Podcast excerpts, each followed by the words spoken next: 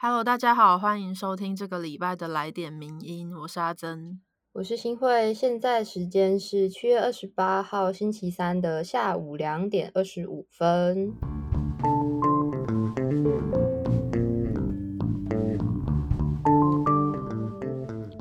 对，这个礼拜轮到我通勤上班进公司了，心情如何？对，就是在家待了两个月之后，我真的觉得通勤是一件非常值得大家关注跟就是需要好好讨论的一个问题。真的，它超级消耗消耗身体跟人心的，还有时间，还有时间，对一切真的差好多，真的。我这几天是骑骑机车上下班，因为觉得搭那个捷运还是有一点怕怕的。嗯，所以就是虽然我是蛮喜欢骑机车，就是可以吹风、放空什么的，但是还是觉得身体还是很累，身体很累。对，搭捷运是心累，然后骑机车是身体累，怎么样都累。而且我记得，因为我们公司不是在汐止嘛，然后之前一直有人都会讲说，从南港到汐止那一段很恐怖。哦，对，对。但我这一次骑了之后，其实。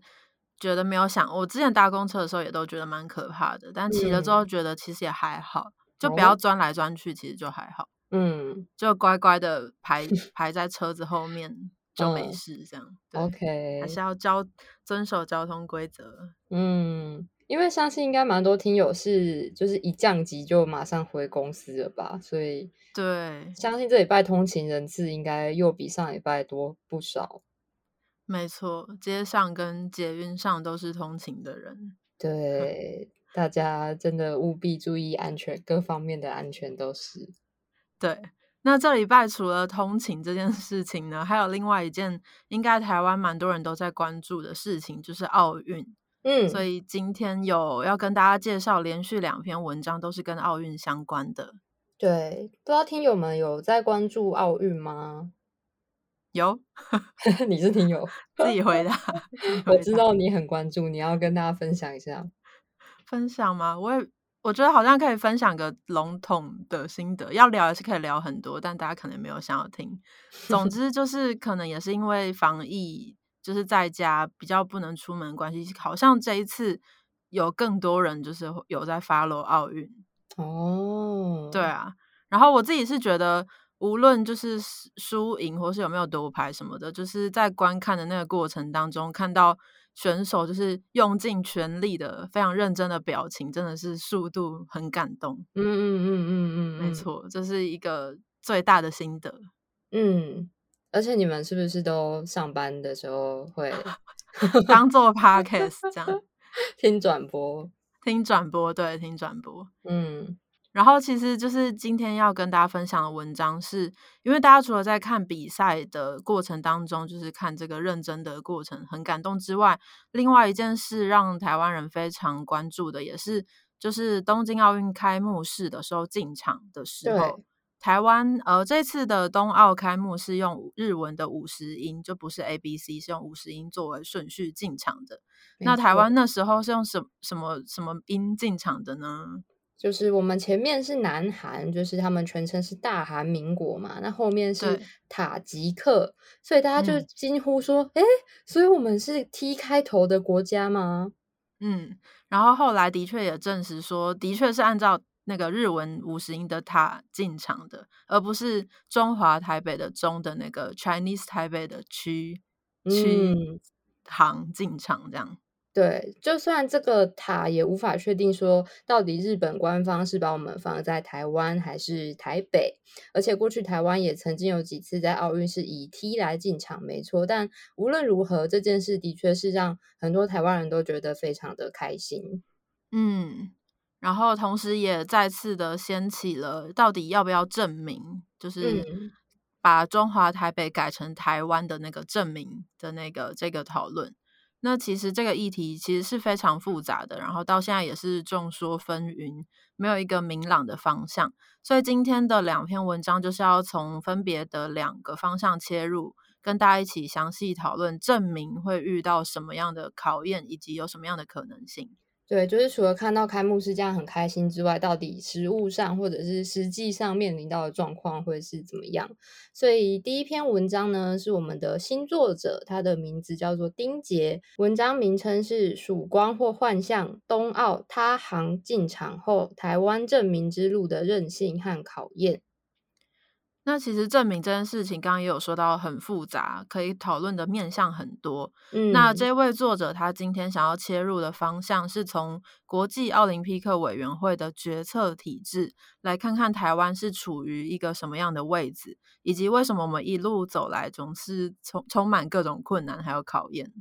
对，这边就要先来讲到这个国际奥林匹克委员会，就是奥委会，它到底在干嘛？就是根据这个奥林匹克宪章呢，国际奥委会决定事情都是采行绝对多数决，也就是投票表决。那是由哪些人来投票呢？他们的成员其实也是由各国的奥委会在推派选手、教练或是运动人才。那经过选举之后，就会有高达一百一十五人。这一百一十五人组成的奥林匹克大会就会做很多的决策，例如像是选出奥会执委会的十二位成员，然后决定奥运举办的城市，以及认可或是剔除国家的奥委会等等。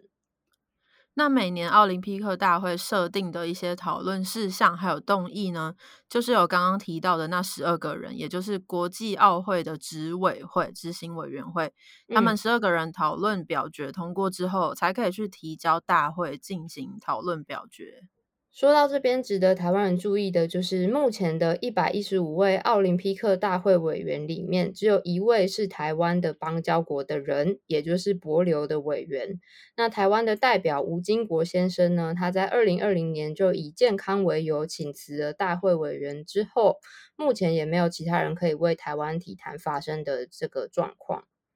没错，那说到这边，可能有人会问说，虽然我们的邦交的代表，也就是博流，只有一位博流的这个委员，但是里面应该也有其他跟台湾关系不错的国家吧？然后作者就他也是有看到这个问题，然后他说有是有，但是乐观来看。是可以把我们从一九七九年开始陆续有合作的三十九个国家奥委会算进来，但是就算把他们全部通通算进来，大概也只有四十个人左右了。但是议案通过的门槛是五十七票，所以也就是说完全不太有可能达标。嗯，而且当然，实际面上更不用说，还要面对来自中国的现任奥委会副会长于在清，以及两位其他两位中国代表可能会提出一些反制的行动。没错，这应该也是就是台湾在面对证明的时候，很很头痛的一个很大的。阻碍这样，是那为什么台湾会会会变得这么在呃奥委会上面变得非常弱势呢？到底为什么会变成这样呢？其实时间是要先回到一九七一年开始说起，那时候联合国大会颁布第二七五八号决议，中华民国就随即退出联合国以示抗议。那在那之后呢，中共也是立刻乘胜追击，展开一连串的运动外交行动。就是要在国际体坛上面孤立台湾就对了。那台湾当然也知道说自己处于这样一个非常危机的状况，所以也开始进行运动外交。但是挡得了一时，挡不了一世。随着中华民国地位在那个就是刚刚说的状况下越来越示威之后，各个国际单项协会也开始纷纷提出质疑，甚至相继停权我们的会籍。所以就是逐渐的，台湾也越来越无法参与国际上面的一些赛事。对，就是在这样子一直不断弱势下去的情况之下呢，直到一九八一年签署了这个非常有名的洛桑协议。那虽然洛桑协议对现在的台湾人来说可能有点刺耳，但在当时它无疑是台湾体坛的算是一根救命稻草的存在。除了让台湾体坛能够重返奥运，回到各国际单项协会里面之外，也让社会有机会反思我们对于土地、文化和历史的认同。然后这位作者他说，如果站在台湾本土体育改革的立场来说的话，洛桑协议或许的确是个丧国入权的决定。但是如果考虑当时的时空脉络来看的话，洛桑协议的确给我们更多参与国际体育的空间，还有韧性。韧性就是那个不是韧带的韧，呃，韧带的韧的那个韧性。例如，中共近年来其实一直背阁台湾举办的一些国际赛事，但是在洛桑协议面前呢，中共其实是没有办法挑战台湾在国际体坛上面的合法性的。但是相反来说，如果洛桑协议被撕毁，那么台湾体坛的未来恐怕就会变成未知数。嗯，为什么会这样说呢？作者就认为说，以目前的现实处境来看，如果我们真的要证明证明台湾去参加奥运的话，必定也会付出相对的代价。比如说，大家还记得三年前二零一八年的证明公投吗？当时就有香港运动公社、中华奥委会，还有部分的体坛选手就觉得说，证明可能会影响台湾参与国际赛事的权利。那同时也有本土改革的声音，认为台湾选手是可以申请加入奥林匹克运动会的独立参赛者，或者是另外一个方法，就是加入难民队来参与奥运赛事。那作者认为说这两个说法其实都是有所根据的，但是以他的立场来讲的话，后者就会比较显得比较冒险，因为根据奥林匹克宪章第四十一条的规定来说呢，独立参赛者的审查也是需要经过国际奥委执委会讨论并且通过之后才有机会成案的。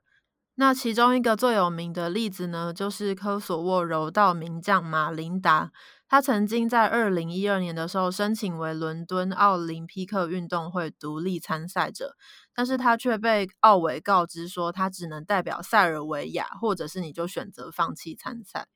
嗯，那如果是另外一个解方，就是加入难民队呢？但是难民队其实是国际奥委会和联合国难民署共同合作的一个培育计划。获选的选手会取得补助，然后被送去培训。那么台湾其实现在是一个不被联合国承认的情况下，那我们的选手有没有机会顺利提案获得资金补助呢？作者其实觉得机会也是更渺茫的，而且也难以想象国际奥委会会愿意以台湾受政治压迫为理由挑选台湾运动员加入难民队，进而有一种挑衅中共的感觉。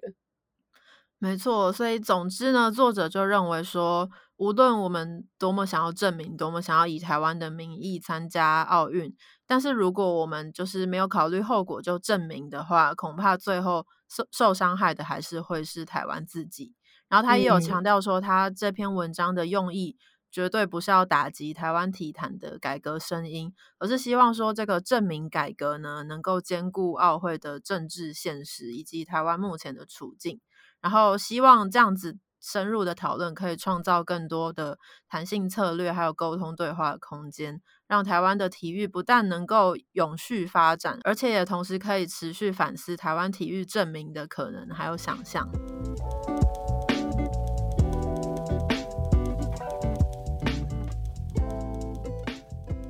那今天的第二篇文章呢，我们就接续前文，继续来讨论这个中华台北证明的可能性。接下来要介绍的文章是来自法律白话文运动的站长，也是法科电台的主持人桂智，非常难得的又写了一篇文章给我们。没错，谢谢桂智。这篇文章的标题叫做《当个堂堂正正的台湾人：中华台北的滥觞与证明的可能性》。那这篇文章是要从法律的角度来看台湾代表队队名的坎坷的历史，就是有关于这个台湾代表队的名称变来变去的争议还有改变呢，一切都要从中国代表权的争夺说起。以前在就是有一个很久很久以前有一个叫做这台台北当局的中华民国，以及一个北京的中华人民共和国，然后这两个地方呢就一直在国际社会里抢。中国的位置，就是大家都想要当中国这样。对你刚刚的开头有一种很像要讲一个童话故事的感觉，对，就是讲古的感觉。我这个脉络呢非常的复杂，因为在当时呢，就是国际奥委会有点算是陷入两难的状况，所以他们就在一九五二年的时候决定同时邀请这两个中国的人都来参加赫尔辛基奥运。结果呢？因为这两个中国都坚持自己是一个中国，所以当 时呢，台北当局就怒退赛。那北京也匆忙的派出了代表，象征性的参与了这个赫尔辛基奥运的最后一场比赛。那运动员的参赛权益也因此成为了等于就是两岸政政治斗争下的一个牺牲品。不过呢，这也给苏联找到了一个论述的破口。就意外的让我们首次用台湾的名义出赛了。没错，大家知道我们有曾经用台湾的名义出赛过吗？其实我也只是知道，对我也只是略略微知道，但不知道那个来龙去脉到底是发生什么事情，为为什么会有这样子？对，那接下来我们就稍微跟大家说明一下这段历史。其实就是在奥林匹克宪章基本原则的第四条有规定，从事运动为人权，所有人都应被赋予参与运动的机会。且得在不受到任何歧视的情况下，基于奥会精神，也就是相互了解、友善、团结与公平竞争来参与运动，这是呃奥林匹克宪章里面的规定。对，所以当时苏联就主张说，来自台湾的这个中国奥委会管辖范围，事实上没有涵盖到整个中国大陆，那这会造成来自大陆的运动员被歧视。而当时的国际奥委会也接受了这个说法，所以决定要求台湾的中国奥委会必须更改名称，才能够恢复权益。然后，一九六零年的时候，台湾就因此改名为中华民国奥委会。但是，因为中华民国的英文名称里面还是包含 China 这个词，这个词，所以还是没有办法完全平息争议。所以呢，国际奥委会虽然接受了这个更名改名，但同时他也要求中华民国奥委会的运动员必须以台湾的名义出赛。这就是为什么一九六零的罗马奥运、一九六四的东京奥运以及一九六八的墨西哥奥运，台湾都是使用 Formosa 或是台湾的名义出赛的。也有一些一些照片跟影片，大家如果有兴趣看到的话，也可以来看一下我们的文章。对，蛮珍贵的一些历史照片，现在真的很难想象。但是后来为什么又变成中华台北了呢？要先说到的就是一九七六年蒙特娄奥运的时候，加拿大政府拒绝我们的选手以中华民国身份入境参赛，所以我方就退赛了。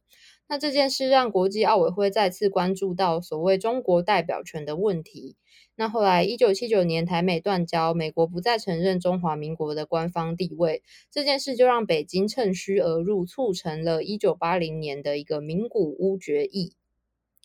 名古屋决议的内容是主要有两个，一个就是承认北京的奥会名称为中国奥林匹克委员会，他们可以使用中华人民共和国的国旗还有国歌。那第二个呢，就是中华民国的呃奥会要使用中华台北奥会的名称继续参加奥运，但是也要提出不一样的国旗和国歌。那面对这样子的的决议呢，台北当局那时候是拒绝配合的，所以他就没有出席一九八零年的莫斯科夏季奥运。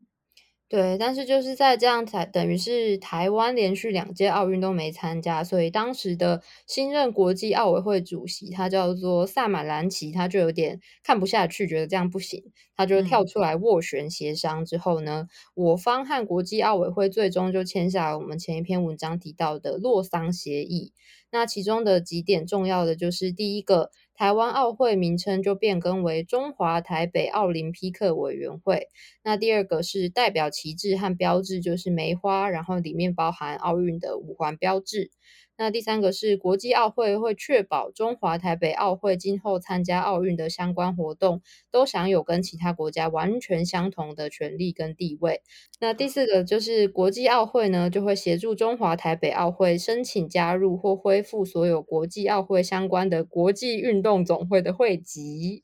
没错，这就是沿用到现在都还是呃比较主流，呃大家在遵照的洛桑协议。那大家可能就会说，哈，所以到现在中华台北这个名称真的是没有办法改吗？铁板一块不能改吗？嗯，其实还是有一些方法跟可能性的，但是值得我们深入讨论。就是如果我们想要抛弃中华台北的名称，改成台湾，有什么方法呢？有两个可行的方法，一个就是改名，或者是重新加入。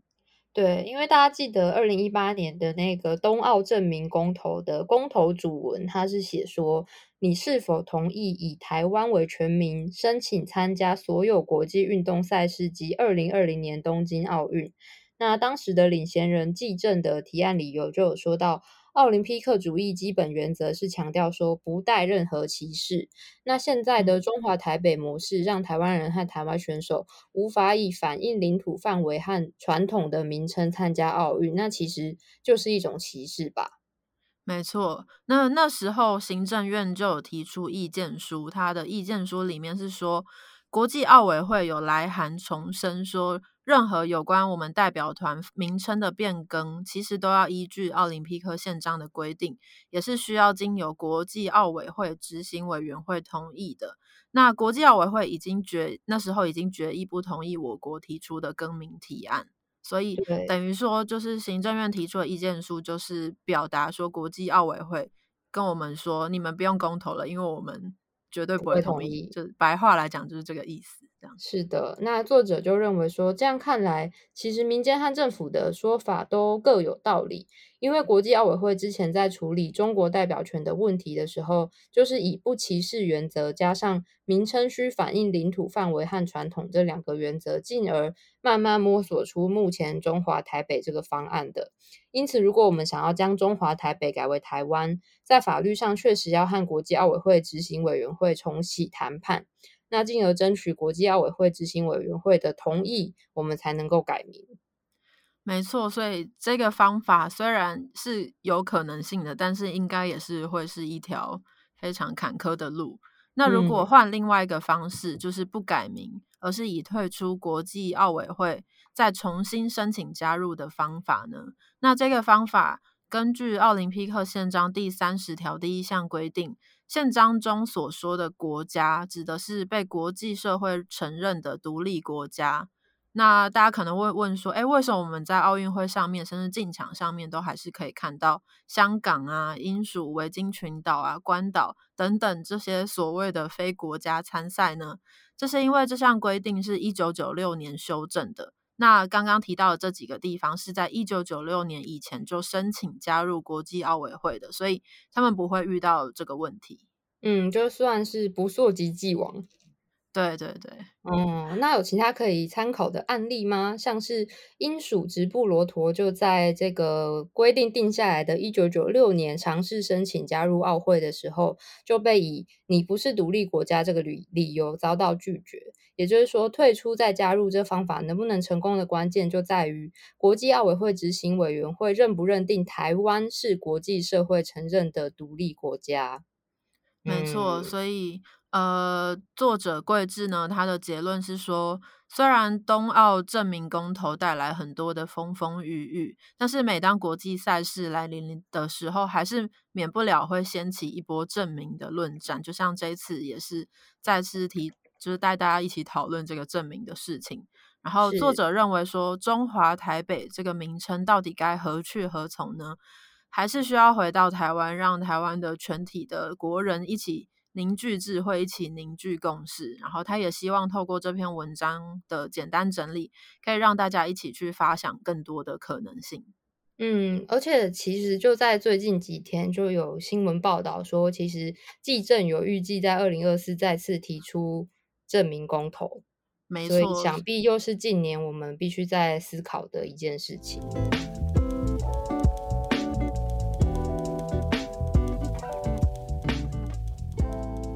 好的，那今天第三篇文章要带大家关注的是，大概上个礼拜的时候，全球关注的事件是中国河南省的暴雨造成很多的灾害的事件。那其中就是以郑州市最为严重，大家应该多多少少都有看到地铁啊，然后可能地下道啊，整个淹水的惊悚画面。那这起事件也在七月二十号造成十二人死亡，这是二十一号公布的官方的数字。对，但是就是在这件事情结束之后，就有很多的媒体报道出来。那我们今天要介绍这篇文章，有点算是在破解媒体报道里面提到的一些迷思。嗯，那这篇文章的作者是廖桂贤，名称叫做《淹水代表海绵城市破功？问号破解郑州水灾后的舆论迷思》。就是有很多媒体会用“千年级暴雨”“五千年一遇”这样子的形容词来形容这一次的灾害。那作者认为说，无论这场大洪水在时间轴上发生的几率有多少，但事实就是相当于郑州一年的平均降雨量在三天之内全部下完，甚至时雨量就是一个小时的雨量的那个平均一度高达两百零一点九毫米，绝对是一个极端事件。对，然后在这次的灾难发生之后，各种检讨的声浪中，就有很多人注意到一个重点，就是这次最严重的郑州市，它其实是中国海绵城市的建设试点城市。那据说已经投入了将近五百亿人民币来进行相关建设。那为什么还会发生这么严重的灾害呢？是不是就像各大新闻标题所说的，这一次郑州的水灾就代表海绵城市破功崩溃呢？那对于这个呢，作者非常直接的直接表示说，海绵城市破功这个这个话题根本是一个假议题，因为海绵城市本来就不是用来防止这种大规模淹水的手段，所以根本就没有所谓破不破功的问题。对他说，灾难检讨很重要，但是当你把原因全部都怪罪到极端气候或是防灾工程无效，其实都很容易失焦，没有办法对症下药，更无法减少下次极端降雨带来的灾害。那海绵城市如果不是用来防止大规模淹水的手段，那它到底是拿来做什么的呢？其实，海绵城市是一个城市雨水管理的概念，它是一个比喻。指的就是让城市的水文循环能够回到接近都市开发之前的自然水文状态。对，就大家想象一下，在都市开发之前的自然水文状态是什么样子呢？比如说，开发前是一片森林的话，那这片森林就会可以像海绵一样有吸水的功能，因为它可能可以透过树木的叶子，然后土壤来进行节流、入渗、挖蓄，还有蒸发散等等的作用。那换句话说，森林就像一块海绵一样，可以锁住非常多的雨水。但是，当森林被移平，以水泥、建筑、柏油路等等这些不透水的表面取代之后呢？上面提到的那些水文功能几乎就都会消失了。在这样的情况下，下雨的时候就会产生雨水径流，也就是不能被土地吸收的雨水。没错，那当这些雨水径流太多，然后无处可去的话，就会造成淹水。那所以，当然我们现在为了防止淹水，现代都市都会建置绵密的雨水下水道网路，将这些雨水径流收集起来，然后快速排到河川里面。那虽然有这些下水道可以防止淹水，但毕竟它能处理的雨量还是有一个极限值。比如说，台北市排水系统的设计标准是七十八点八毫米时雨量的大雨，所以当如果雨势超超过这个数字的时候，当然就会造成积水或淹水的情况了。没错，例如今年六月的梅雨季，其实全台湾各地都有发生积水甚至淹水的灾情。那这个多半都是因为雨量过大，排水系统来不及来不及排除，所以才会发生。嗯，所以像是这些都市的排水问题呢，西方国家从上个世纪就开始注意，然后也创造了一个新的都市排水的观念跟做法。那虽然各国的名称都不太一样，但是作者说可以用永续雨水管理来总称。那它的基本概念就是，与其我们一直想说要快速排水，或是把水污染和淹水灾害转移到下游。不如就尽量从源头减少雨水径流的产生，并且处理雨水径流的污染，这是一个比较新的观念。没错，要达到这样的目标呢，那我们就得想办法让城市更接近自然的水文循环，这也就是海绵城市的由来。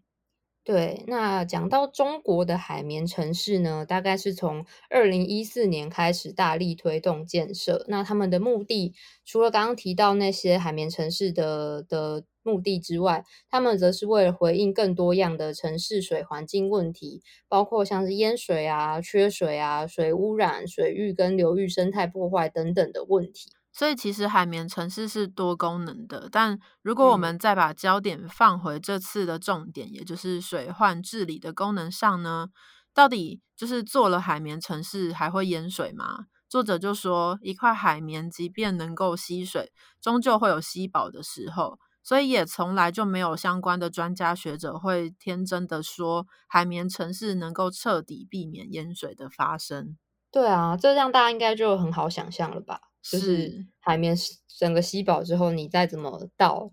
它就是会渗出来。没错，已经超过它可以负荷的极限了。没错，也就是说呢，虽然是利用自然水文作用的海绵城市，或许可以减少淹水发生的几率，但是它是无法完全防治淹水的。就像任何传统的排水系统一样，它还是会受到设计标准的限制。如果真的遇到极端降雨，它可能还是会没有办法应付。嗯，根据报道呢，郑州预计到二零二零年让海绵城市建设的面积达到主城建成区的总面积的二十二点五趴。那假设这个目标已经达成了，因为我们不知道确切到底怎么样，就假嗯设它已经达成的话，这二十二点五趴的范围都真的能够发挥海绵的功能，但这些海绵设施都可以处理的净流量还是相对比较小的。对啊，毕竟它占的面积就是那么小。没错，嗯，所以呢，在郑州大学水利学与工程学院的一位教授叫做左奇廷，他就有接受中国媒体采访的时候，就做了一个比喻，就说就像一小块海绵，你倒一碗水，它可以吸进去，但如果你一次倒一桶水，它就吸收不了。那他就说，郑州现在的情况，这二十二点五趴的海绵城市建设，你顶多只能说它就是一块小海绵。嗯，这个比喻真的非常的 好懂，是，的确就是已经完全是没有办法在它的负荷状态下的。而且除嗯此之外，作者还有提到说，中国在海绵城市的推动上面也不乏一些问题。根据他自己的研究，在地方仍然不知道海绵城市的内涵还有相关知识，而且也没有教育训练的情况下呢，中共党中央就开始大力推动，那这个就会造成很多问题，例如说海绵设施设计不当、施工错误，甚至根本不该算是海绵设施的传统水泥工程，例如说一些污水处理厂、雨水下水道等等的，也通通被算进去，算作是海绵城市的建设。嗯，那海绵城市的建设有什么？他在文章里有提到，但今天因为时间的关系，我们就没有多做介绍。但嗯总之就是，即便郑州所有的海绵城市建设都没有实际水文作用，顶多就是无法减缓淹水，它也不会变成说是让水灾更严重的那个元凶。没错，然嗯后虽然我们整篇都在说，可能海绵城市没有办法拿来预防这一像这一次这样的大大灾害，但是作者也不是说那就不需要海绵城市了，他还是认为海绵城市还是值得推行的。就是一场雨过后呢，海绵城市的功能不是不能检讨，但是要先了解一个城市到底做了什么样的相关工程，这个检讨才会有意义。在极端气候的年代里面呢，没有任何措施可以做到永远不淹水，就像这次的嗯这个灾情。那即便海绵城市无法阻挡极端降雨带来的淹水，但只要大量施作，还是有可能吸纳一部分的洪水量，减缓极端降雨带来的负面冲击。是的，所以这样大家应该就有比较了解，就是他们虽然是海绵城市的试点城市，但是并不代表他们就不会遇到这种大型水灾的发生。没错，而且台嗯湾也是常常会不时传出一些淹水的的状况，所以也嗯，很值得台湾的听众一起来讨论跟参考看看。是的。那今天的来点名音就到这边，就是关于时事的三篇文章，希望大家还喜欢。那也祝大家通勤路上都可以顺利，然后也小心安全。怎么感觉你这句话充满怨念？祝福我也祝福你们。好的那就我们来点名下周同一时间再见我是新会我是阿珍拜拜。拜拜。谢谢你的收听更多内容请上名人堂网站。